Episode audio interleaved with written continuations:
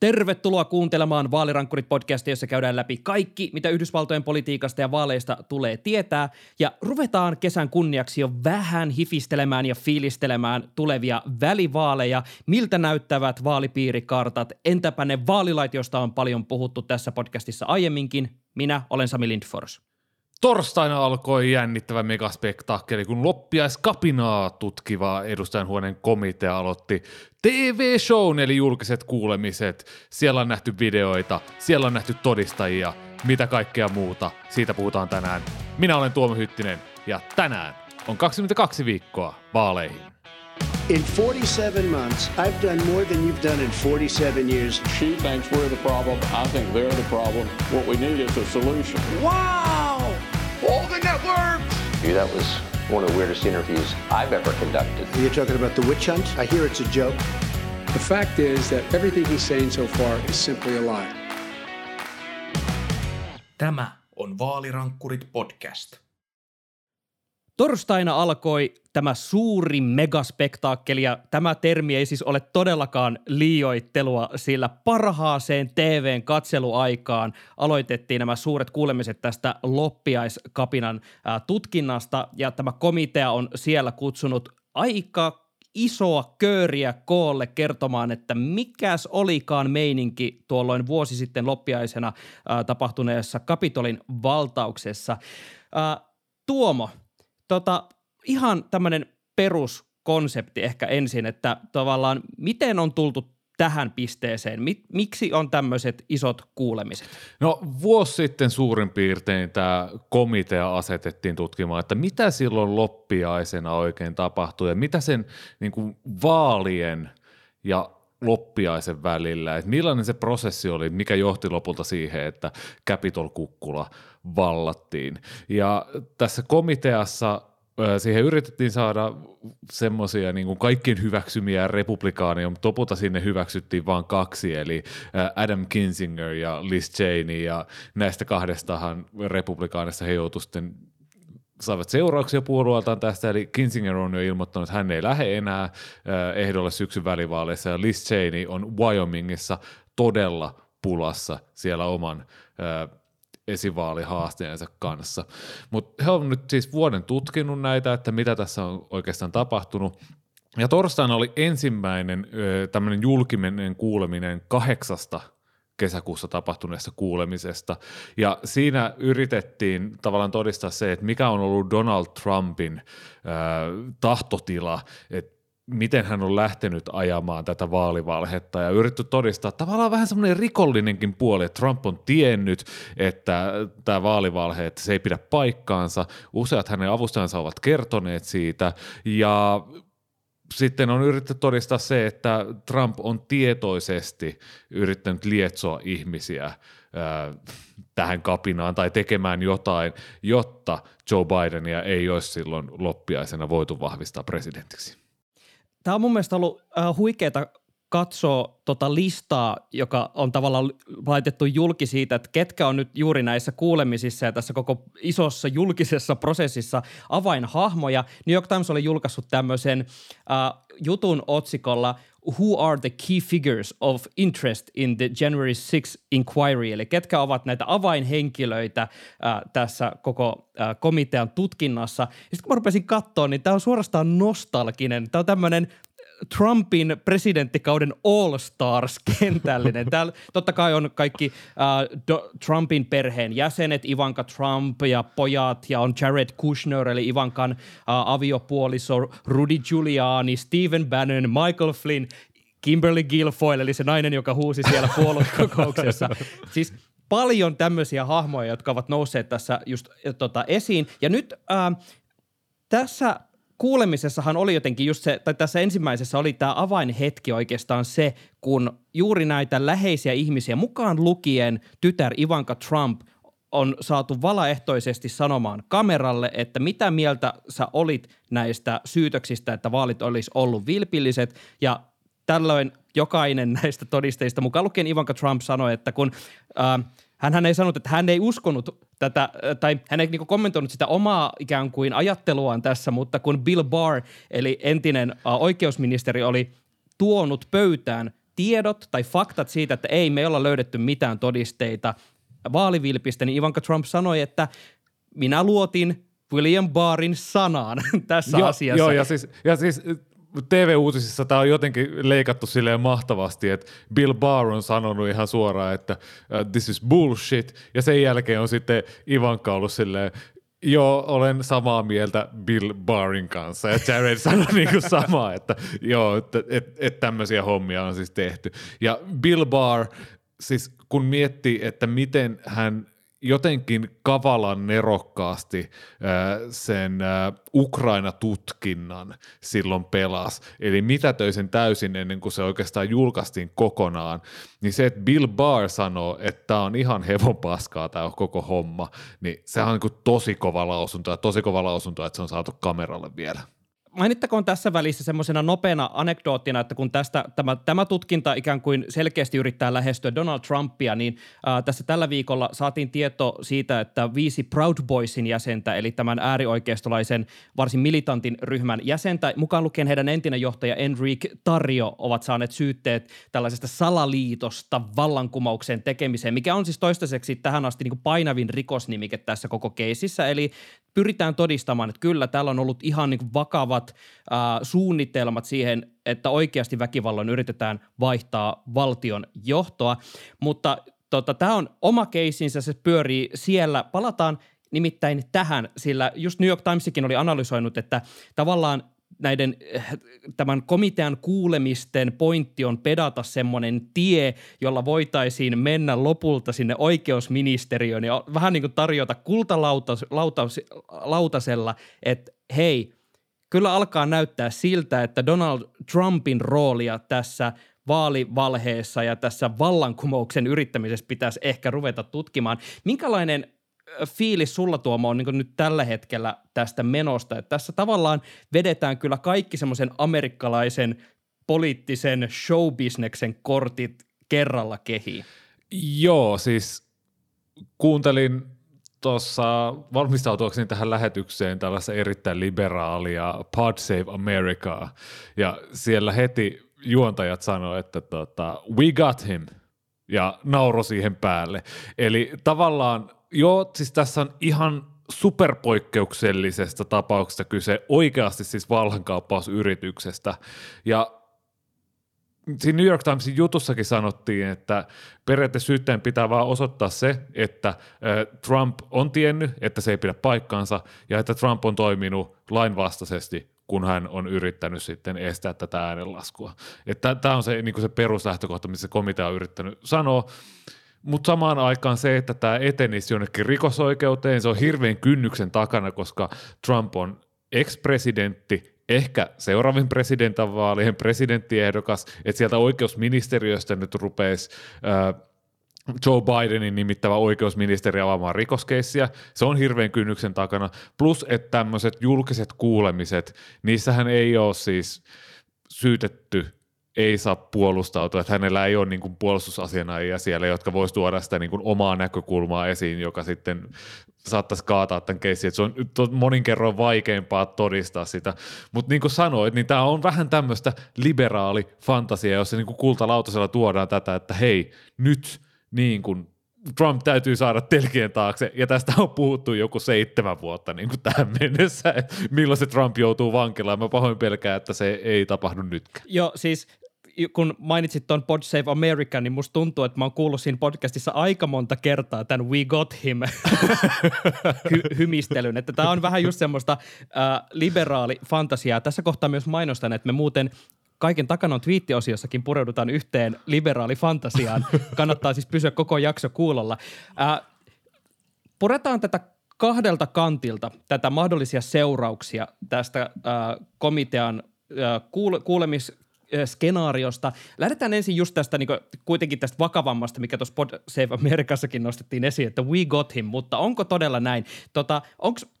Musta tuntuu todella jotenkin epätodennäköiseltä, että tämä prosessi vie varsinaisesti nyt siihen Donald J. Trumpin ikään kuin lähipiiriin mitenkään sen isompia syytöksiä, koska kyllä tämä niin kuin tässä edelleen vaan näyttää siltä, että halutaan enemmänkin tehdä tällaista yleisön käännyttämistä republikaaneja vastaan kuin, tai sillä, että mä odotan kyllä sitä, että tuleeko sieltä niin sanottu savuava ase, mutta eihän tässä niin toistaiseksi vielä ole sitä savuavaa asetta nähnyt. Enemmänkin ehkä vähän semmoista nöyristelyä sen suhteen, että no kyllä, että tämä oli vähän tämmöistä bullshittia, mitä heitettiin, mutta yrittäkääpä jotenkin todistaa, että me olemme niin suunnitelmallisesti ajaneet sitä joukkoa sinne, vaikka toki näyttöä kaiken maailman ihmisten kiihottamisesta lähteä sinne Capitol Hillille riehumaan, niin sitä oli, mutta oliko se semmoinen suunnitelmallinen, että nyt otetaan tämä valta oikeasti haltuun, niin se on se, mikä tavallaan on se painava asia, mikä sinne syyttäjälle pitäisi tarjota.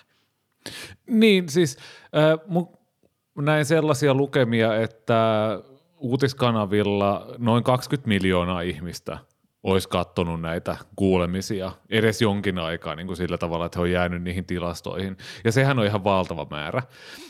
Mutta sitten taas Fox News, eli Yhdysvaltojen suosituin kaapelikanava, ei seurannut näitä kuulemisia suorana, vaan lähetti Tucker Carlsonin ja Sean Hannityn ohjelmaa suorana ilman mainoksia.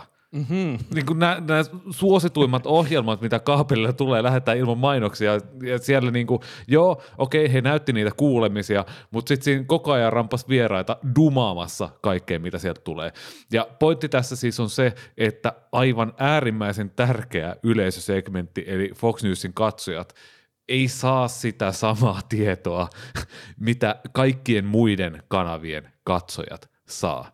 Ja tämä on erittäin tärkeää just tämän niin kuin suostuttele-elementin kannalta, että saadaanko niitä konservatiiviäänestäjiä, edes jotain konservatiiviäänestäjiä tuntemaan sille, että hei, meidän demokratia on uhattuna ja nyt niin kuin pitäisi inflaation ja abortin ja terveydenhuollon ja kaiken muun lisäksi niin kuin huolestua tästä vielä enemmän, että me ruvettaisiin äänestämään demokraatteja. Nyt kun mä sanon näin, niin kyllä tämä kuulostaa niin kuin aika mahdottomalta tehtävältä, vai mitä Sami? Joo, siis todellakin on vähän tämmöinen preaching to the choir niin sanotusti, eli tavallaan mulla on semmoinen kutina, että tässä on enemmän tavallaan tämä iso show järjestetty niille, jotka tavallaan ovat jo jollain tapaa huolissaan tästä demokratian tilasta, ja tämähän on siis, tämä on niin kuin pakko sanoa ääneen, että tässähän on siis oikeasti kysymys ihan vakavasta asiasta, että siellä on ollut ihmisiä, jotka ovat olleet sitä mieltä, että tämä demokratia on epäonnistunut ja nyt niin kuin halutaan vaihtaa valtaa sitten väkivalloin.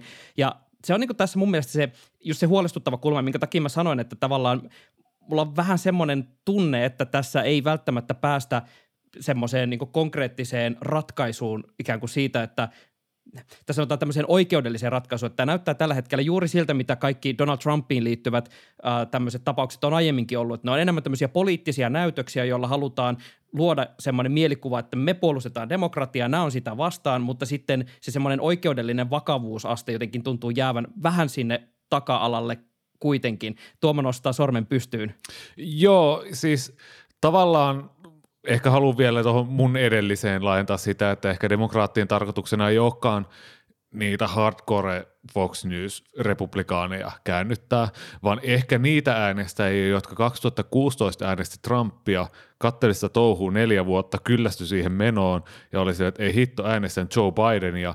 Ehkä sitä segmenttiä demokraatit tavoittelee tässä näin. Uskon, että tässä on hyvin pitkälti ajateltu tätä. Toki edelleen täytyy seurata, että millä tavalla tämä komitean tutkinta ja tämä julkinen prosessi tässä tapahtuu, että minkälaisia savuavia aseita sieltä löytyy, jos löytyy. Mutta silti on mun pakko nostaa tähän, kun tavallaan nyt kosketettiin jo tätä välivaalipintaa tässä hitusen ja rikkoa nyt se pinta lopulta, että onko tämä kuitenkin just tarkoitettu ensisijaisesti tämmöiseksi välivaaliaseeksi, jolla yritetään sanoa, että hei, demokratia on uhattuna ja me demokraatit olemme ikään kuin tässä nyt se, joka tätä kaikkea puolustaa. No siis näiden kuulemisten on tarkoitus jatkuu syyskuussa, eli tästä on ehkä mahdollista yrittää tehdä tällaista lokakuun yllätystä, että sieltä vielä paljastaa jotain, että meillä on vielä jotain parempaa paljastettavaa sinne, mutta nyt kässärissä lukee Tuomon räntti tähän ja nyt se tulee, mutta siis, ja tämä on pahoittelut, tämä tosi menee syvälle joka ulottuvuudella, mutta siis mehän eletään tällä hetkellä ihan hullussa meemikulttuurissa, jossa missään ei ole mitään väliä. Ja ehkä tämä mun kyynisyys johtuu siitä, että mä näin aiemmin tällä viikolla uuden Jurassic Worldin ja se oli ihan hirveä. Mutta siis se, että kuinka nopeasti loppiaskapinakin siitä tuli sellaista meemuilua silleen, että hei, tämä onkin hyvä läppä, että ei tällä ole niinku mitään väliä. Ja siitä on 1,5 vuotta, että kaikesta tulee vaan tällaista meemikamaa, mitä me Twitterissä läpällä jauhetaan. Ja tämmöiset vallankaappausyritykset, niin tämähän on ihan mieletöntä, että kukaan ei niin kuin välitä tässä siinä määrin, että kukaan merkittävä poliitikko joutuisi tästä vastuuseen. Et lähinnä saadaan kiinni tommosia Proud Boys-tyyppisiä militantteja, tyyppejä, jotka on ihan oikeasti vaarallisia, mutta sitten jos on jonkin näköinen poliittinen asema, niin et se joudu mihinkään. Mun täytyy sanoa, että mä oon tässä katsellut ensimmäistä kertaa elämässäni The Wire-sarjaa ja mä en voi olla ajattelematta tavallaan sitä poliittista kuvaa, minkä tämä sarja tarjoaa Yhdysvalloista, että miten jotenkin kuvaavaa se on tässä ajassa, kun jotenkin juuri se, että tässähän sarjassahan esimerkiksi nämä huumekauppiaat näytetään tämmöisenä niin kuin kapitalismin ikään kuin puhtaimpina edustajina, jotka ikään kuin sanovat rehellisesti, että mitä tämä peli on. Ruohonjuurityypit on ne, jotka joutuu vastuuseen, mutta siinä maassa ei haluta missään nimessä, että ne valtaa pitävät olisivat millään tavalla ikään kuin vastuullisia kaikesta siitä törystä, mitä he kuitenkin pyörittävät koko ajan. Esimerkiksi hahmo Clay Davis, joka siellä rauhassa ottaa huumerahaa ja pettää näitä huumediilereitä ja sitten kun ne miettii, että pitäisikö hänelle kostaa, niin nämä huumediilerit pitää itsekin semmoisen puheen, että me ei voida tehdä tätä ja perustelut on hyvin pitkät, mutta välillä tuntuu, että Yhdysvallat on kuin The Wire-sarjan Baltimore, jossa kukaan ei oikeastaan tunnu edes silleen tosissaan haluavan katsoa sitä ongelmaa, joka on siinä pöydällä ja miettiä, että mitä tälle oikeasti tehdään, vaan kaikesta pitää järjestää semmoista showta, jossa sanotaan vain ja ainoastaan lainausmerkeissä oikeat asiat. Shit, boy.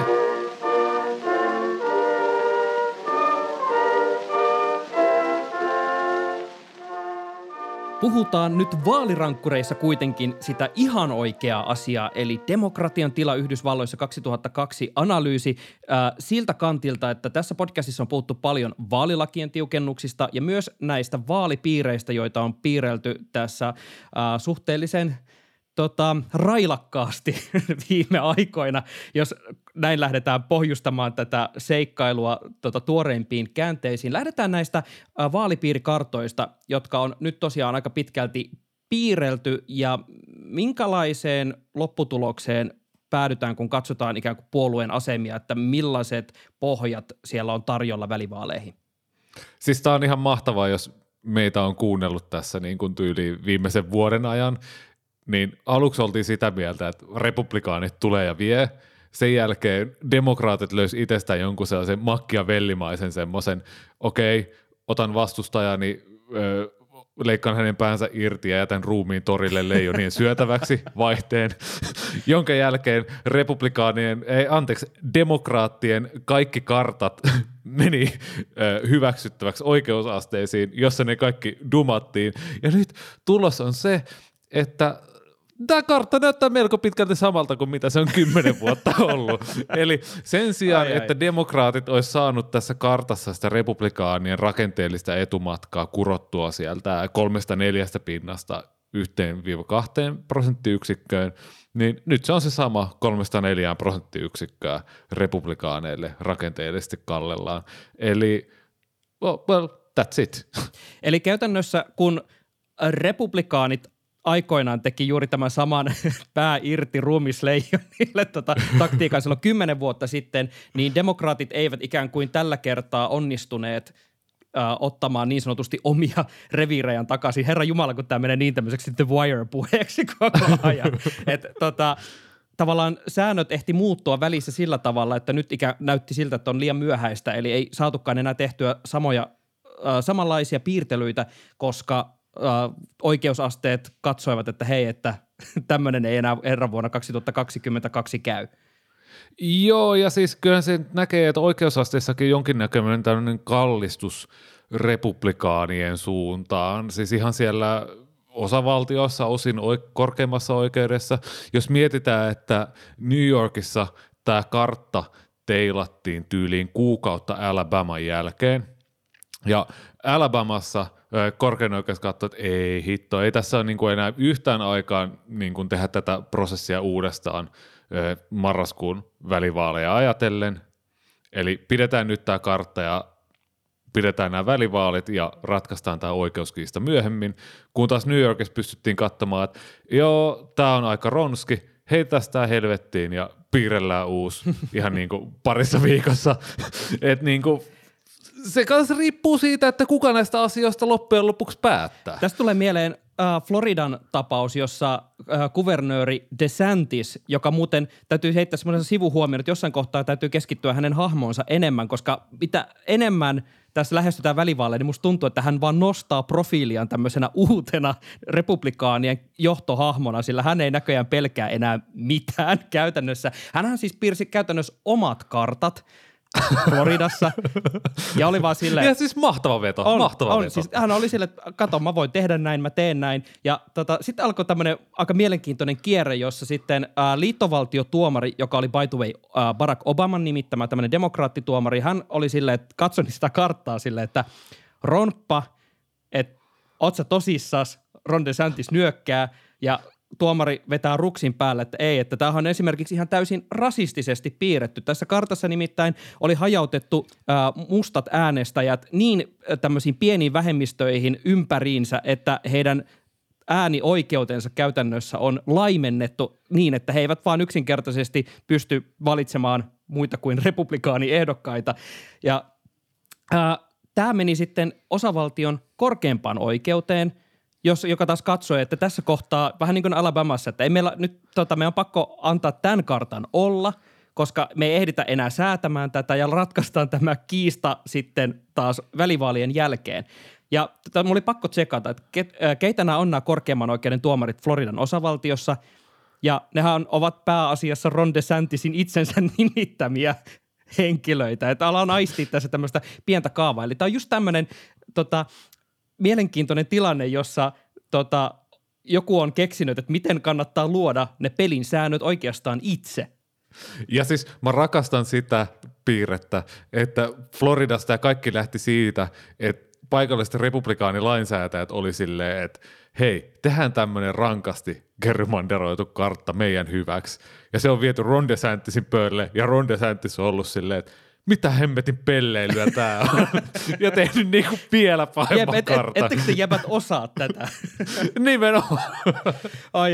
Tää on siis Yhdysvallat on välillä yksi tämmönen tragikomedia, että tässähän niinku täytyy nyt tää on älytöntä. Kehitysmaa. Siis todellakin. Tää on siis aivan järkyttävää, koska niinku todellisuudessa tässä on nyt kyse siitä, että ihmisten mahdollisuuksia oikeasti vaikuttaa sillä omalla äänellä koitetaan jatkuvasti häiritä tämmöisillä erilaisilla kikkakolmostelupykälillä. Ja tässäkin on kyseessä juuri mustan väestön äänioikeuden heikentäminen, ja tästä on tulossa tämmöinen 2020-luvun suuri taistelu tästä äänestysoikeudesta ja millä tavalla ihmisille suodaan mahdollisuus osallistua demokraattisiin prosesseihin. Ja tästä onkin hyvä siirtyä eteenpäin, sillä tässä nämä vaalipiiripiirtelyt on yksi osa tätä prosessia, mutta niin on myös nämä vaalilait, joita useat, ellei jopa useampi 10 osavaltiota lähti kiristämään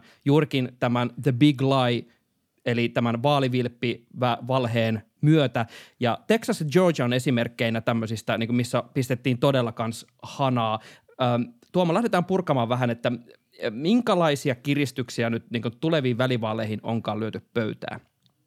No Georgiassa esimerkiksi kiristettiin sitä, että mihin kellonaikoihin voi ennakkoäänestää.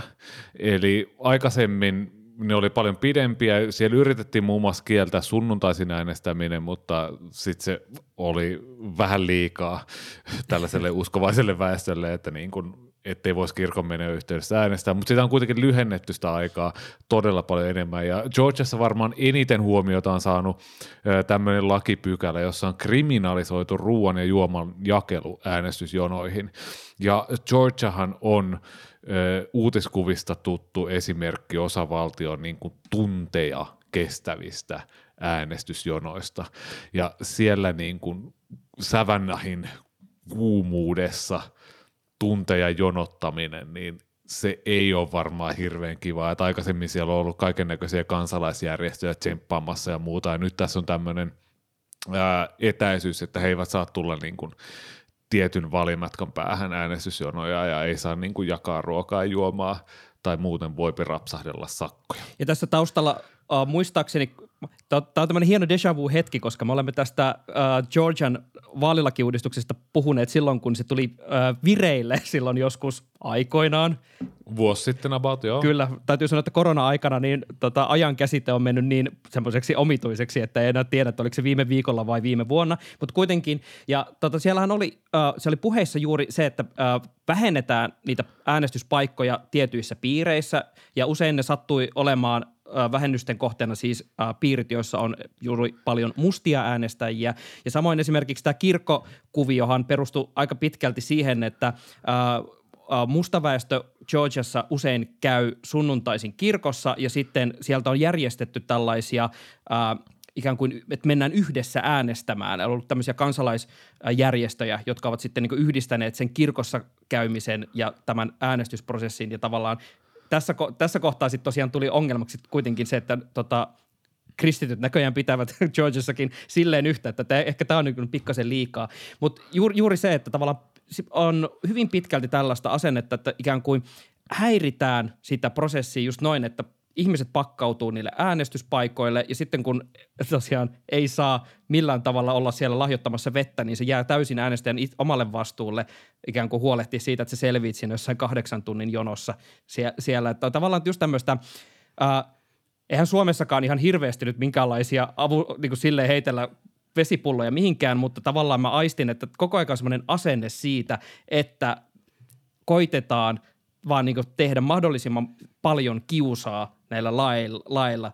Mä niin kuin pääsen jotenkin yli siitä, että minkälaisia kummallisia semmoisia ajatuskiertymiä näistä monesti taustalta löytyy. Joo, ja siis Teksasissahan on ollut tämä SB1-lakipaketti, jossa on tehty monenlaisia toimenpiteitä, mutta siellä tämä niin kuin äänestysjonoissa ja äänestyksessä auttaminen on viety niin pitkälle, että vammaiset ja muut niin kuin henkilökohtaista apua tarvitsevat, niin heidän äänioikeutensa saattaa kärsiä siitä, että jos vaikka niin kuin henkilökohtainen avustaja ei pysty avustamaan siinä äänestysprosessissa, vaan saattaa saada siitä jonkinlaisen sanktion, että jos vaikka henkilö ei pysty kynällä kirjoittamaan siihen äänestyslippuun mitään, vaan tarvitsee siihen avustajan apua ja ei sitten hän ei käytännössä sitten pysty äänestämään, jos ei se avustajan ole sallittua tehdä siinä mitään. Että siellä on kansalaisjärjestöt tästä näin huolestunut todella paljon. Tämä saattaa sitten viedä semmoisiin tosi yllättäviinkin suuntaan, mutta toisaalta sitten taas meillä on korkeimman oikeuden ratkaisuja siitä, että jos se nyt vaan pientä osaa väestöstä niin kun syrjäyttää pois äänilipulta, ei sen haittaa, jos se kartta tai laki on vähän rasistinen tai vähän syrjivä. Se on ihan ok. Marginaalit on melkoisia välillä. Tuossa oli mielenkiintoinen, luin Texas Tribune-lehdestä juurikin näitä vammaisjärjestöjen kommentteja juuri tästä, että oli tiukennettu sitä, että millä tavalla pitää ilmoittaa tämän, jos tosiaan henkilö tarvitsee avustajaa tässä äänestysprosessissa, niin siihen tuli paljon lisää sitä paperityötä, että siinä piti jotenkin todistella todella monella paperilla sitä, että tämä henkilö esimerkiksi tai tämä avustaja ei ole ikään kuin painostanut valitsemaan juuri häntä avustajakseen ja sitten ikään kuin tätä kautta todistella omia niin kuin puoluekantojaan. Mutta sitten siinä nousi esille mun mielestä, kun mä mainitsin just näistä niin kuin asenteista, mitkä siellä niin kuin taustalla piilee, että niin kuin, kun mä on pakko sanoa taas ääneen, että onhan niin kuin suomalaisestakin näkökulmasta moni näistä vaalilaista semmoisia, että eihän me olla Suomessakaan ihan niin kuin hirveän anteliaasti mitään vaikka postiäänilipukkeita siis silleen jakamassa sinne tänne, että on tiukkaa sinänsä, mutta kun se asenne. Tässä Texas Tribunen jutussa nostettiin esille se, että Teksasissa on syntynyt tämmöinen kyttäyskulttuuri. Tähän liittyy esimerkiksi siihen aborttilakiin, jossa tavallinen kansalainen voi saada palkkion siitä, että hän ilmiantaa laittoman abortin tekijöitä tai niihin avustavia. Niin useat vammaiset ovat Teksasissa osoittaneet huolensa siitä, että he eivät edes halua enää lähteä välttämättä äänestämään, koska heitä pidetään vaalivilpin järjestäjinä. Että se asenneilmapiiri on mennyt siihen, että he joutuvat ikään kuin koko ajan todistamaan muille – sitä, että he eivät ole jotenkin toteuttamassa tässä vaalivilppiä. Tavallaan tämä on se mun mielestä se huolestuttava piirre tässä, että siinä ollaan usuttamassa ihmisiä vähän niin kuin epäilemään koko ajan kaikkia ja kaikkea. Ja tämä on just tämä tämmöinen, että kun kohta kukaan ei enää usko ja luota mihinkään, niin tavallaan demokratia rapautuu monesta suunnasta. Niin, ja siis nämä on ollut reaktioita siihen aika pitkä siihen 2020 koronakaaokseen, kun piti yhtäkkiä keksiä, että miten ihmiset voi äänestää. Et esimerkiksi 2020 Harrisin, sivumennen sanoen demokraattinen, vahvasti demokraattinen piirikunta lähetti 2,4 miljoonaa postiäänilippuja äänestäjille ja sanoi, että tässä jos teillä on oikeus äänestää, niin äänestelkää tällä. Ei siis tullut missään määrin mitään isoa vaalivilppiongelmaa, vaikka tämä kuulostaa ihan tosi shadeiltä tälleen suomalaisen korvaan, mutta nyt sitten tässä SB1-lakipaketissa Teksasissa on päätetty, että ei saa enää lähetellä tälleen äänilippuja äänestäjille tälleen massoittain. Ja totta kai siinä lakipaketissa on sellaisia asioita, joilla yritetään vaikuttaa äänestämistä totta kai tietyillä demokraattisilla alueilla, että vähennetään esimerkiksi niitä paikkoja, minne niitä ennakkoääni- tai postiäänilippuja saa tiputtaa. Totta kai sitten republikaanisilla alueilla, siellä vähän syrjäseudumalla, niin siellä näitä äänestyspaikkoja on sitten suhteessa paljon enemmän, koska saattaa johtua siitä, että niitä republikaaneja on siellä myös paljon enemmän. Teksasista täytyy nostaa esille myös aseet, jotka ovat olleet paljon pinnalla jo tässä moni näistä joukkoammuskelusyistä koko ajan, mutta tavallaan ne osuvat myös osaksi tätä äänestysoikeuskelpoisuutta. Esimerkiksi henkilöllisyystodistus, tai kun Suomessa ollaan totuttu siihen, että jos lähdet johonkin, niin yritetään mainostaa, että okei, siis ajokortilla voi tehdä paljon asioita, mutta se ei ole virallinen henkilökortti. Siis mutta Suomessa saa äänestää vanhalla passilla, se tuli tällä viikolla selväksi. Esimerkiksi, mutta Yhdysvalloissa se aseen omistajuus on ihan käypä henkilökortti ilmeisesti äänestäessä. Kyllä, jos on aselupa, niin sillä saa äänestellä, mutta jos on esimerkiksi jostain opinahjosta joku tämmöinen lähtökohtaisesti liberaali opiskelija hankkinut itselleen opiskelijakortin, niin kuule, sillä ei saa äänestää. Että tässä on tällaista tiettyä selektiivisyyttä, että millaiset ihmiset omistaa aseita ja millaiset ihmiset opiskelee esimerkiksi yliopistossa, niin tänään nyt vaan sattuu nämä lainsäädännöt kohdentumaan jotenkin näin. Ja tavallaan tuostahan nousee myös esiin näitä lukuisia erilaisia keskusteluja siitä, että ketkä ylipäänsä saavat mennä sinne vaaliuurnille. Esimerkiksi Floridassahan on väännetty siitä, että saavatko vangit tai rikostuomion saaneet äänestää, ja varsinkin tämä niin kuin Yhdysvaltojen tämä historiallinen halu poistaa äänioikeus kaikilta vangeilta on ollut myös semmoinen, mitä on niin kuin Suomesta katsottuna ollut jotenkin välillä vaikea hahmottaa, että milloin se on niin kuin tämmöinen kaikille kuuluva perusoikeus ja milloin kaikki, niin kuin voidaan rajoittaa aika niin kuin perustavalla tavalla ihmisten mahdollisuutta kuitenkin osallistua demokraattisiin prosesseihin. Joo, Floridassa muistaakseni kansanäänestyksessä tämä oli tapetilla, että saavatko tämmöiset niin kuin convicted felons, eli tämmöisen niin kuin vähän kovemman luokan rikolliset, että saavatko he sitten äänestää, ja siellä kansa oli sitä mieltä, että kyllä heille niin kuin äänioikeuden voisi suoda, ja sitten oliko silloinen kuvernöör Rick Scott, joka oli silleen, että no eipä paljon kiinnostele tätä teidän hommaa, että siellä niin kuin väännetään tästä asiassa, mutta sitten on taas osa valtioista, joissa vangit saavat todellakin äänestää, että tästä ei ole mitään yhtenäistä käyntöä missään, ja totta kai kun Yhdysvalloissa tämä vankien demografia on sellainen, että siellä on musta väestö yliedustettuna, niin totta kai tämäkin on taas niin kuin yksi kortti siihen pinkkaan, jossa rotuvähemmistöjä syrjitään näissä äänioikeusasioissa. Sitten nousi esille Stacey Abrams, joka pyrkii demokraattiehdokkaana jälleen Georgian kuvernööriksi, mutta hän nosti esiin trauman vuodelta 2018. Hän syytti äänestysrekisterihärdellejä siitä, että viime kerralla otti dunkkuun. Tuomo, minkälainen tapaus siis tässä oli kyseessä? No tässä oli kyse siitä, että silloinen Georgian osavaltion oikeusministeri George Kemp, joka oli siis kisaamassa Abramsia vastaan tässä 2018 kuvernöörin vaalissa, niin hän viimeisinä virkatöinään sitten poisti kymmeniä tuhansia äänestäjiä tästä äänestysrekisteristä. Ja se marginaali oli siis huomattavasti suurempi kuin se, millä Kemp sitten Abramsin voitti. Niin voidaan ihan hyvällä tahdolla spekuloida sillä, että jos ei Kemp olisi tätä hommaa tehnyt, eli puhdistanut näitä äänestysrekistereitä, niin Abrams olisi saattanut jopa voittaa silloin, kun oli tämmöinen iso sinisen aallon äänivyöry. Ja tällaisia on sitten aika ajoin niin kuin kaikissa, varsinkin republikaanisissa osavaltioissa, että poistellaan sieltä ihmisiä sieltä rekistereistä tietyn vuoden välein, että saattaa tulla joku muutos jonkun osoitetiedon tai jonkun vaatimuksen kanssa ja sitten poistaa ne hyvin usein. Nekin on taas siihen demokraattiäänestäjien demografiaan ja rotuvähemmistöihin osuvia juttuja. Ja tähän tietysti liittyy sitten sekin, että saako rekisteröityä vaalipäivänä äänestäjäksi. Esimerkiksi Montanassa lopetettiin viime vuonna tämä käytäntö, että kun tulee vaalipäivä, niin on silleen, että hei, enpä ole rekisteröitynyt, että tässä voisin niin kuin samana päivänä mennä tuonne äänestämään ja sitten rekisteröityä äänestäjäksi, että siellä se ei esimerkiksi ole mahdollista. Samoin jossain vaankieliosavaltioissa, oliko muistaakseni Michiganissa, taisi olla siitä kiista, että voiko tällaista hommaa enää harjoittaa. Nämä lukuisat esimerkit on just niin kuin vaan tämmöinen jäävuoren huippu tavallaan monista tämmöisistä liikahduksista, joista monet kansalaisjärjestöt on huolissaan, että nämä tavallaan tendenssi on tällä hetkellä, että lainsäädännöllä pyritään just joko ihan suoraan estämään tai vähintäänkin vaikeuttamaan tiettyjen väestöryhmien mahdollisuutta äänestää. Ja tästä on niin kuin noussut koko ajan jotenkin vaan semmoinen isompi teema, että tälle asialle pitää tehdä jotain.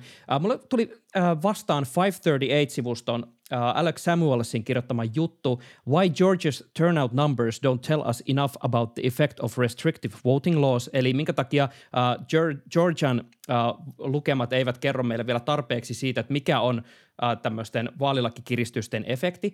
Ja tavallaan hän nosti tässä semmoisen niin kuin tyypillisen pointin esiin, että meillä on nyt tullut näitä kireämpiä lakeja voimaan, mutta niin kuin vielä on mahdollisuutta päästä äänestämään, vaikka sitä vaikeampaa on tehtykin, joten ikään kuin kaikki toivo ei ole tämän suhteen menetetty. Ja vielä toistaiseksi näissä esivaaleissa esimerkiksi ei ole kertynyt tarpeeksi dataa siitä, että minkälainen on se muutos siihen, niin kun saadaan se varsinainen vaali käyntiin. Että tämä tulevat välivaalit tulee siis olemaan se niin kuin varsinainen näyttö siitä, mitä nämä kaikki kiristetyt vaalilait todellisuudessa tarkoittaa Yhdysvaltain demokratian tulevaisuudelle. Ja hän nostaa tämmöisenä positiivisena esimerkkinä siitä, että muutos on mahdollista näistä huolimatta. Pohjois-Dakotassa on taannoin ollut tällainen laki, joka heikensi erityisesti Amerikan alkuperäisasukkaiden mahdollisuutta päästä äänestämään. Ja muutamia vuosia sitten he teki tämmöisen tempauksen, että he nousi tätä lakia vastaan niin sanotusti, eli koittivat järjestää parhaansa mukaan ihmiset äänestysrekisteriin ja äänestämään, ja lopulta he onnistui ikään kuin saamaan semmoisen edustuksen siinä osavaltiossa, kun tavallaan mikä heille demografisesti periaatteessa kuuluu. Me ollaan aiemminkin puhuttu siitä, että Yhdysvaltain lain mukaan kaikilla väestöryhmillä ja demografioilla pitää olla ikään kuin mahdollisuus suhteelliseen edustukseen, kun politiikasta puhutaan, että tavallaan ikään kuin siitä vaalilain heikennyksestä otti semmoisen itseään niskasta kiinni, että nyt meidän pitää niin kuin entistä kovemmin taistella.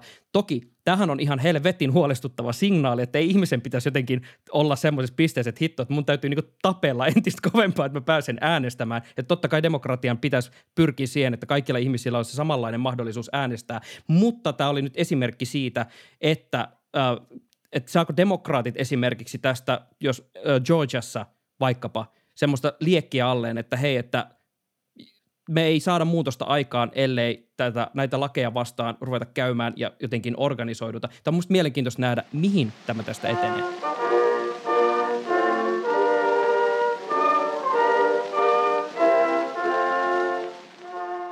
Kaiken takana on twiittiosiossa pulahdetaan, kuten luvattu, vihreeseen liberaaliunelmaan. Nimittäin Daniel Trumpman käyttäjä oli twiitannut kuvan saatetekstillä My Politics is Whatever This Is. Ja hän oli siis jakanut kuvan Helsingistä Mäkelän kadulta, tämä hieno, kaunis raitiotie, jota puut ympäröivät ja siellä ykkösratikkaa menee jo kumpaankin suuntaan. Ja sitten kuuluisa edustaja Alexandria Ocasio-Cortez oli jakanut tämän kuvan ja sanonut It's called Green New Deal. Ja tämähän sai valtavasti huomiota maailmalla ja erityisesti Suomessa. Siellä on esimerkiksi vihreistä Jaakko Mustakallio nousee heti tässä omissa twiittiketjussa ensimmäisenä hehkuttaa Tamperetta ja tätä uutta raitiotietä siellä. Tuomo, näin vallililaisena, koetko, että elät suorastaan tällaisessa liberaalien My Little Pony -maailmassa, joka on täynnä vihreää rakkautta kaikkialla? Siis mun mielestä on aivan mahtavaa, että tuosta kuvasta on rajattu pois ne 6 kaistaa autotietä, joka vihreää unelmaa ympäröi. Sen lisäksi mä oon nyt tämän twiitin kommentteja tässä näin selannut, ja kukaan ei ole vieläkään maininnut Alexandria Ocasio-Cortezille, että 7-ratikka ei nyt kulje tosta, että sillä ei pääse triplaan. Pitää kulkea kauemmas, jos haluaa päästä triplaan ratikalla. Siis tää on pöyristyttävää. Mä toivon, että Alexandria Ocasio-Cortez ottaa tästä nyt opikseen, että kun suunnittelee sitä omaa raitiotietä tällä Green New Deal-mekanismilla, niin lähimpään triplaan on päästävä. Mutta mun on pakko palata tähän The Wire-sarjaan tässä kohtaa vielä sen verran, että jotenkin kun mainitsit siitä, että tästä on rajattu ulos esimerkiksi ne 6 kaistaa sitä autotietä, on rajattu pois Mekeleenin kadulta vedetyt puut ja Hämeentien remontit, niin mä alan miettiä yhä enemmän sitä, että jumalauta, että oikeasti kaikki tämmöinen liberaali politiikka, jota tehdään tuolla Twitterissä, on oikeastaan tällaista hyvin baltimorelaista, että tässä on kaunis kuva ja se politiikka, mitä me tehdään, on sen kuvan ulkopuolella.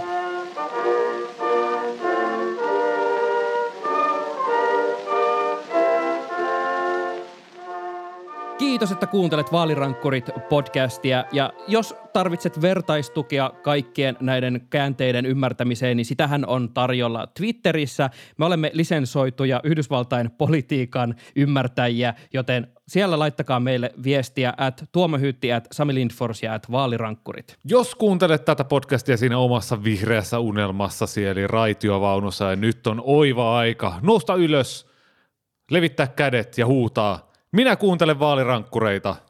Siitä tulee sellainen saarnamainen olo. Vaalirankkurit palaa taas parin viikon päästä ennen juhannusta. Nyt moi moi!